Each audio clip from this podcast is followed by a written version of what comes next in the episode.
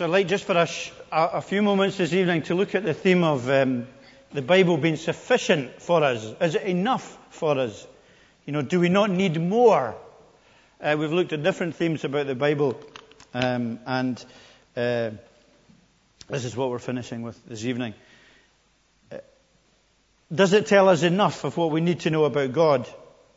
Does it tell us what we need to know enough to get to heaven? Maybe more importantly for us at a practical level, does it tell me enough uh, to know how to live as a Christian? Does it give me what I need? Is it sufficient for that? Or am I really living just in my own wisdom and the Bible's a closed book? When did you last open the Bible? Look for God's direction, guidance, and revelation of Himself, as, as Neil and Day and, and the guys were saying. You know, it's, it's God's revelation of Himself. Are we really just self-help believers? Living our lives in our own strength and our own wisdom, and the Bible's really a closed book for us in many ways. I wonder sometimes, and I wonder about in my own life as well, but sometimes, uh, one thing I notice pastorally sometimes is when people are struggling, people going through difficult times, and you give them promises or guidance or advice from the Bible, their eyes glaze over. If it's personal advice, if it's practical advice, if it's something that they can grab hold of sort of in a practical way, then they, they're listening.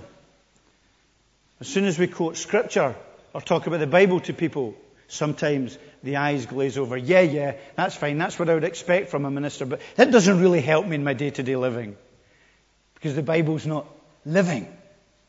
It's just a, a, a series of thoughts that, that might or might not be relevant.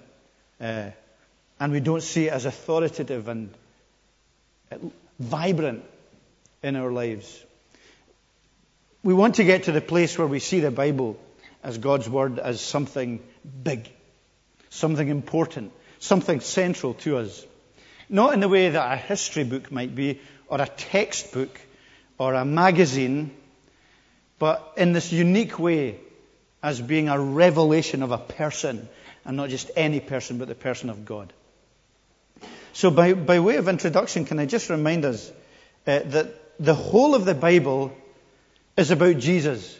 You know, part of the reason we struggle with the Bible is because I think sometimes we like the Jesus bit. We like the Gospels. We like sometimes the, the uh, teaching of uh, the pastoral epistles and the New Testament stories. And maybe we struggle with other parts because we think, well, that's not really about Jesus. But it's all about Jesus because Jesus is God and this is a revelation of God. So the ceremonial laws in the Old Testament, Deuteronomy, is about Jesus. The Psalms are about Jesus. Uh, the minor prophets are about Jesus. They're pointing forward. They're, they're telling us something about the coming Messiah. They're telling us about how God works with His people. They're telling us about what we can uh, deal with and what we need to deal with uh, through the lives of the Old Testament people. But they're all pointing towards Jesus and who He is. Uh, it's the story of Jesus as our Creator. Jesus is the one that we've abandoned and turned away from. Jesus Christ as God. God the Father, Son, and Holy Spirit, obviously. It's about people. It's about God. And, you know, that's come across as well in what has been said tonight. It tells us about ourselves. It's that mirror, it's that spiritual mirror that souls and tells us what we are like and what we need. But it's also about Jesus Christ, about God, about uh, our worship of Him, about His character, His laws. Now we've become very legalistic when we use the word laws, but it's really just a revelation of His will, of His character, of His mind for us tells us about our need. And it's this word which is, uh, that is enfleshed in Jesus. You know, in the beginning was the Word, the Word was with God, the Word was God. It's about the Word incarnate in Jesus, the Word recorded, the living Word. So it's, it's what God has given us. Now, there's many things that we might wonder why He's given us what He's given us, and why He didn't give us something else. Well, that's maybe a question we can ask Him when we can get to heaven. But that's his choice. And that's what he's given us. And that's his perfect balance. And that's what we need to have from him. And so we've got this uh, Christ who's at the core of this word, sufficient Savior.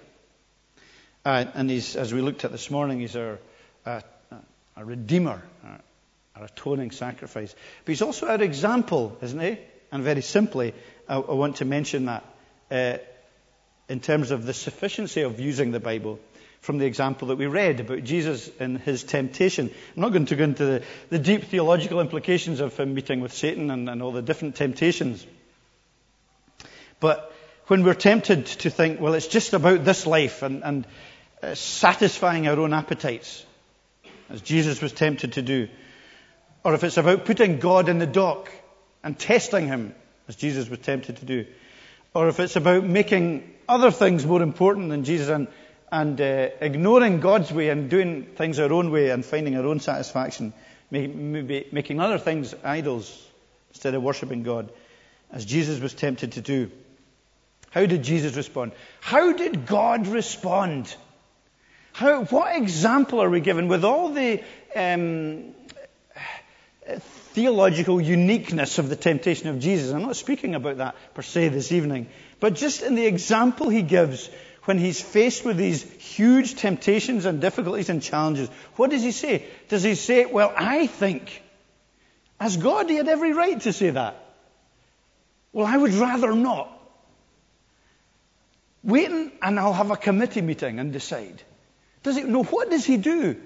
And he does this, I'm sure, not just because he recognizes God's word from the word, but because he's being an example for us. He says each time, It is written. That's what he says. It's written. In response to the troubles, the temptations, the trials that he has, he points Satan and he reminds himself of what God wants for him from his word. It is written. This is where I'm going. And he says to us throughout that, that's where I want you to go. I want you to go to the place where it's written. I've written it down. It's been written through people, through these 66 books over thousands of years with different offers from different backgrounds. This is what I've given you, and this is what I want you to use because it's sufficient. It's written. And He wants us to know that, and He wants us to use that in our lives. Now, I'd uh, put some texts up. That should work, hopefully, as well. I'll not use it until it's ready. But we, we have that, you know, recognition. Deuteronomy and Revelation speaks about it as well. You know, see that you do all I command, do not add to it or take away from it. And we've got that again repeated at the end of the Bible in Revelation 22. You don't add to the words of the book or take away from them. And you know, it's a, it's a good and a basic reality for us that we can't add to what God's given. We can't say, well, I know, some, I know something more about God, you know, than the Bible tells us. We, we, we can't say that. Nor can we, nor can we take a scissors to Scripture uh, and, you know, take bits out that we don't like. I remember a story. No, I probably don't remember a story, so I'm not sure if it's a good idea to tell it. But I'm going to try anyway, and if I don't, you can all laugh at Zach because he's much funnier than I am anyway. um, an old lady was visited by our minister, uh, and he was giving her a visit, and um, she had some kind of issue, difficulty, problem, and uh, she was asking his advice. And he said, uh, uh, she gave him her Bible and said, Could you give me the answer from the Bible for it? And when he went to open it, it was all shredded and cut up, pages missing, bits cut out, everything. It wasn't like Day Springs Bible at all. It wasn't underlined, it was just bits, massive bits were cut out from it. And he said, Well, I don't know if I can answer anything from this Bible. It's all wrecked. And he said, well, well, that's just the bits that you keep telling us to leave out and ignore and not believe anymore. Because he wasn't a minister like me. He wasn't a minister that believed in the Bible and the relevance of the Bible. And he kept saying, you know, he kept saying, well, that doesn't, you don't need to think about that anymore. You don't need to believe that anymore. And so she was cutting out all these things. But we can't do that. We can't add to it nor can we take away from it. And we don't, we don't judge it by our own standards and think, well, well, I'm not sure if that's acceptable. We recognize it as God's uh, word and God's revelation from us, and we see it um, through the perspective of the cross, recognizing, first of all, what Jesus, who Jesus is and what He's done for us. That's how we, you know, when you struggle with Deuteronomy, maybe, or you struggle with other parts of the Bible, you don't try and sort these things out first to say, well, then I'll come to Jesus and work Him out. You recognize who Jesus is and what He's done, and then you use that as, as the, the place from which, the prism through which you look at everything else in Scripture. And for us, that is what we have. We have God's Word, uh, which is sufficient for all our needs. And as God's Word uh, for us, not only does it tell us, as uh, we've seen the way of salvation, but it's, it's, our discipleship channel. And again, that came through in all the, what all the folk were saying this evening. It's our discipleship channel. It's sufficient for us to live our Christian lives and learn about how to follow Jesus. The Great Commission is that we are to become disciples of Jesus. You'll not become a disciple of Jesus if you don't learn and listen to and channel yourself into His Word, because His Word reveals His mind and His will and His love and His character. It's that, it's that living word, isn't it? That's what we've stressed a lot. It, there's this relational aspect to it. So you, it's, it's not like any other book or anything else. So you take this, this book that we have, the Bible, and somehow it's as if we, we see a person in it. Because that's exactly what it is. We have, it's, it's, a, it's a letter, as it were, more than that, far more than that. It's far more than the written word. It's, it's Jesus Christ. Uh, as Neil said, he meets with us in his word and we meet with him. And uh, we find in it, as we delve into it, his wisdom, uh, his life, his love, his grace, his light. And that is to be the foundation of our Christian lives because it's sufficient for what we need. Uh, if we're making our Christian life based on anything else, it's sinking sand. It's sinking sand. It's our discipleship challenge. So we have this reality that it's sufficient for our Christian lives. I want to repeat that a little bit more uh, using different verses from the Bible. Sufficient for salvation. Let's remember that. And I think this is important for us again today. Um, Peter Wagner, who's a professor, a lecturer at Fuller Theological Seminary, is quoted as saying recently the simple gospel is no longer adequate without signs and wonders,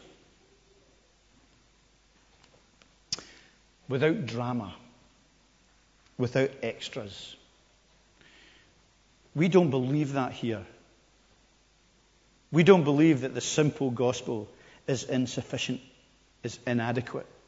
We don't believe there needs to be anything else other than the gospel of Jesus Christ. It was good enough for Paul in his life. The Christian gospel is Christ and Him crucified and all that goes with it. Batteries are running out in that thing, I think. Can I just ask you to change it?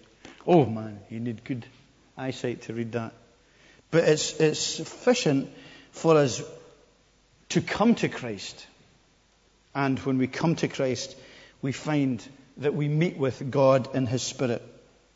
What we've received is not the Spirit of the world, but the Spirit is from God, so that we may understand what God has freely given us. This is what we speak, not in words taught us by human wisdom, but in words taught by the Spirit, explaining spiritual realities with Spirit taught words.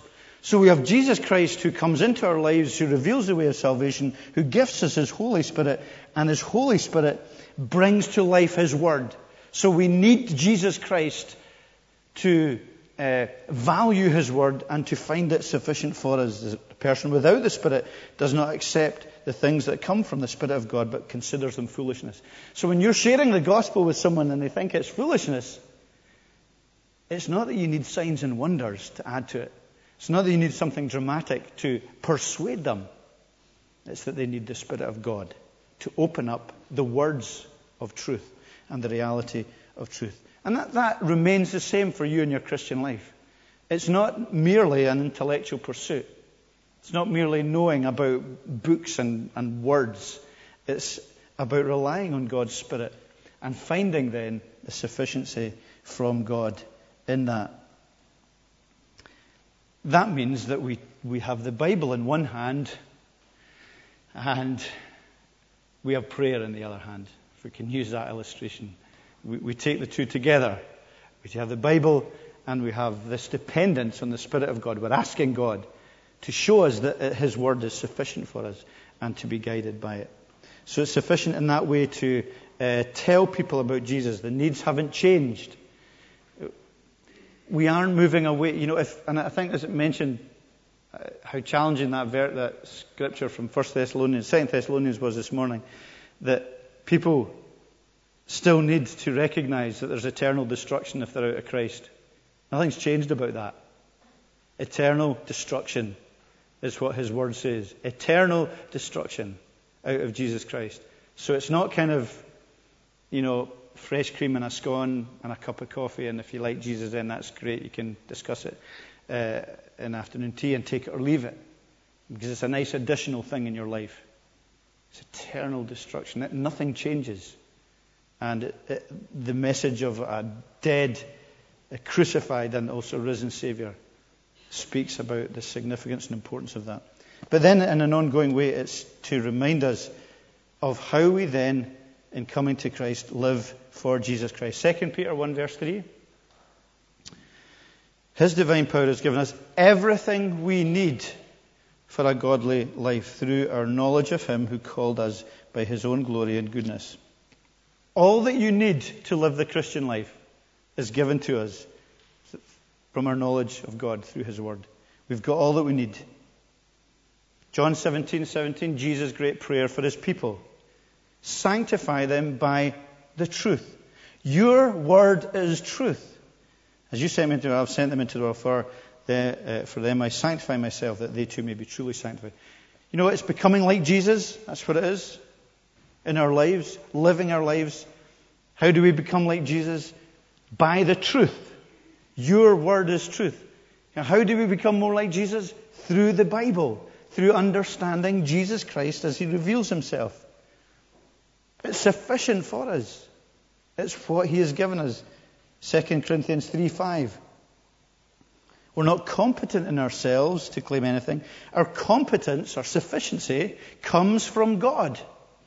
So our competence in the Christian life, our excellence, our ability to live comes from knowing God and who He is. And uh, I think this is the verse we used originally when we, we started the series, 2 Timothy 3, uh, 15 to 17. This is the scripture. All scripture is God breathed, useful. What? And notice the terminology here um, teaching, rebuking, correcting, and training in righteousness. So the servant of God may be thoroughly equipped for every good word. All scripture is useful for these things in our lives. These are didactic terms. They're personal terms. It's like uh, teacher pupil terms uh, disciple master terms. They're personal, they're relational terms. So he's saying, uh, This is the word, and my word to you is going to help you. It's going to teach you. It's going to rebuke personally. You know, you know, a book doesn't really rebuke and correct and train in, in the way that the Bible does, because it's a personal revelation of God. It's a, a counseling manual A lot of people will go, I've got to watch what I say here but Americans. A lot of fine Americans in the congregation here. Uh, but there's a kind of philosophy, I think, sometimes in the American church, or has been, of the Bible and then counseling. You know, everyone in America's got their personal counselor. Gross exaggeration, I know. We recognize and there's a great movement in, in, in some of the church in America to focus that counseling, which is an absolutely good thing, around Christ and the Scripture. So there's counseling that's not based around the Bible and not Christ centered, yeah, almost secular in its philosophical foundation.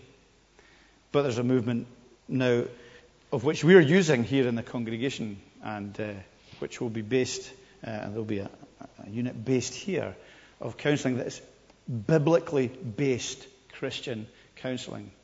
Not in a kind of nutty way, but in a way that recognizes that the Bible is sufficient for our needs. God, that Jesus Christ is the great psychologist, the great psychiatrist, the great psychoanalyst, the great one who knows our mind and heart. And the deepest dysfunctions of our lives can be dealt with by in a relationship with Jesus Christ. I'm not saying cheaply, I'm not saying easily, but as we allow His light, the light of His Word, to delve into the dysfunction of our hearts and the brokenness of our lives through deep seated, yes, deep seated biblical counseling, then we will find that it is sufficient for us. The Bible tells us and advises us and gives us principles about our lives, about our uh, relationships, about our sexuality, about our family, about our business, about how we deal with poverty, about how we deal with riches, about community, uh, about ambition, about uh, uh, the governing of our lives in every aspect. It tells us, it guides us, it's sufficient for these things. And you know when it says nothing? Well, that's fine. We don't need to know. And if it says nothing specifically, for example, if there's two jobs that you want to go for, the Bible, you're not going to look up the Bible and find which job to take.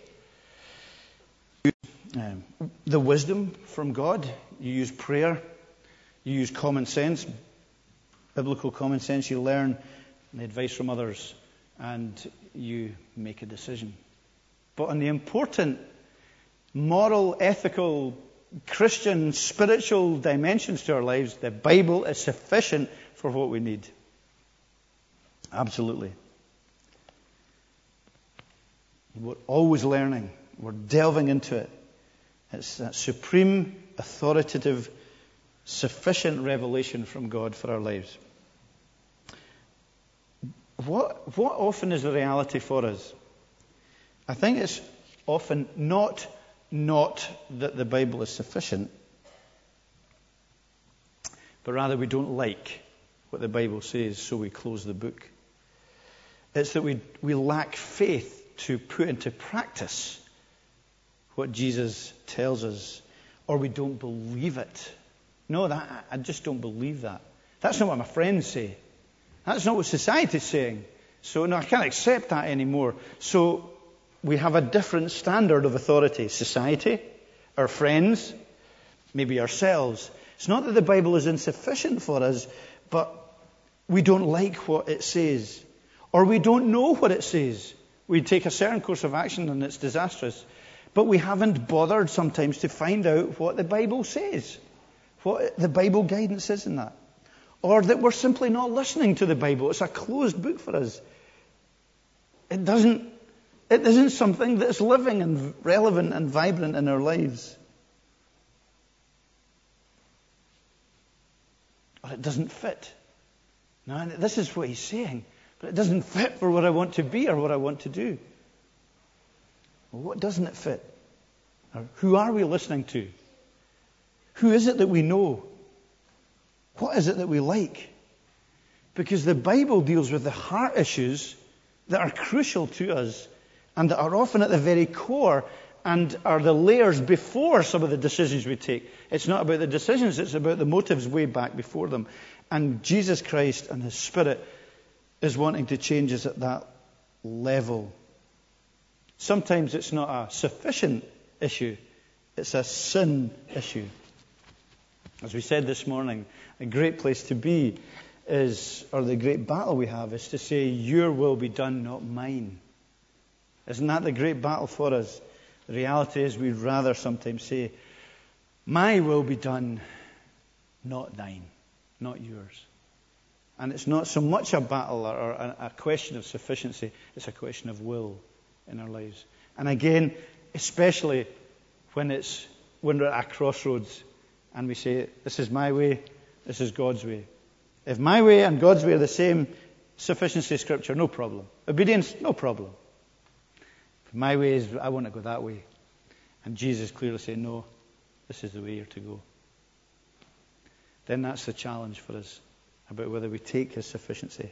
And very, very briefly, uh, the encouragement then is for us to continually, because we know it's sufficient, is to, uh, because it tells us all things, because it's given to us, is taste and see. Embrace the word in your life. Be eyeball to eyeball with the word. Recognize Jesus through it. Make it the foundation of your thinking and your living and your life and your guidance. Even when you don't know you needed guidance, as Neil's testimony was. There'll be times when we look at the Word, we don't know what it's telling us. But God knows. It's our communication with heaven. So be dependent on the Holy Spirit. Because as we read in Corinthians, we need the Spirit of God. It opens it up to us. Don't just look at it like a textbook, but come to it prayerfully and come to it in faith and come to it as a, a, a, a broken and lost sinner saved by grace who needs the guidance and the help of God. Uh, be repentant. Uh, be sensitive. Recognize that His resurrection power is what changes our hearts. We can't do it on our own. Sometimes we don't even want to do it on our own. And can I just say, as part of this encouragement to taste and see, spend time in it. Spend time in His Word. Pick it up. Pick it up. Sometimes that's the hardest thing in the world to do. Pick it up. Not just as a ritual once in a while, even once a day. Not just on a Sunday, pick it up. Make it that relation, communication with the living God. You know, we have it now, we can have it on our phones now. Just take it occasionally when you're on the bus. Just read it. When you've got 20 minutes, just stop and read it. Don't, it doesn't need to be systematic. You don't need to be examining it. You don't need to be using commentaries. Just take it sometimes when you're living, you know, and you've got a half hour spare. Just read it. Read somewhere from it.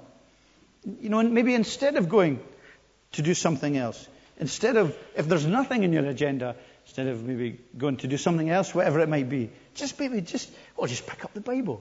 Get half an hour, a little bit on your own. Um, become people who know and who love and who hear God and who listen for what God is saying. Become experts uh, in the Word. Do it spontaneously. Do it with a, a, sense of excitement. Do it expecting God to speak into our lives and speak into our situation. May it become a significant part of our lives because it's God's Word revealed to us, God speaking to us and revealing uh, ourselves to Him. And in so doing, uh, dig deep. That's the last text, Hebrews 12, Hebrews 4, uh, verse 12. It's amazing truth, isn't it? This, this sufficient word. It's, it's, the Word of God is alive and active. It's an amazing thing. It's alive and it's active. And this is for the whole, this is for me with the whole the kind of uh, dealing with our dysfunction and our, our, our deepest needs. It's sharper than any double-edged sword. It's sharper than any counseling manual, sharper than any advice that pastor or anyone else could give. It penetrates deep, dividing soul and spirit, joints and marrow, judging thoughts and attitudes, if we will allow it, if we will open ourselves to it and be sensitive to it. Nothing is hidden. Nothing in your life or mine is hidden from God's sight. Everything is laid bare, and His word is sufficient for us. So maybe sometimes that, that will mean tough uh, relationship with Him. It will mean tears.